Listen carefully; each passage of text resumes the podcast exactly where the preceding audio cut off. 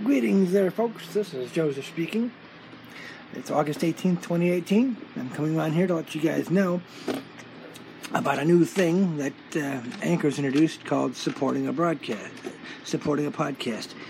This basically means that if you want to support my broadcast and you guys know about my profile of anchor.fm slash Joseph Weekland, you'll now see a support button which was never there before.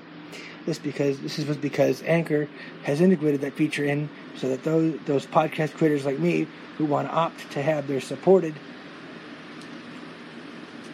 buttons activated can do so by following the steps outlined as indicated in their settings. Now, I chose to have my support buttons activated. So for those of you who like my uh, podcast and want to throw a few bucks my way, you can tap that support button and pick the amount that you desire. So I just thought I'd mention that, you know, just to make you guys aware of it. If you, if you by chance do choose to support me, it'll be a further incentive to continue these broadcasts on a more regular basis.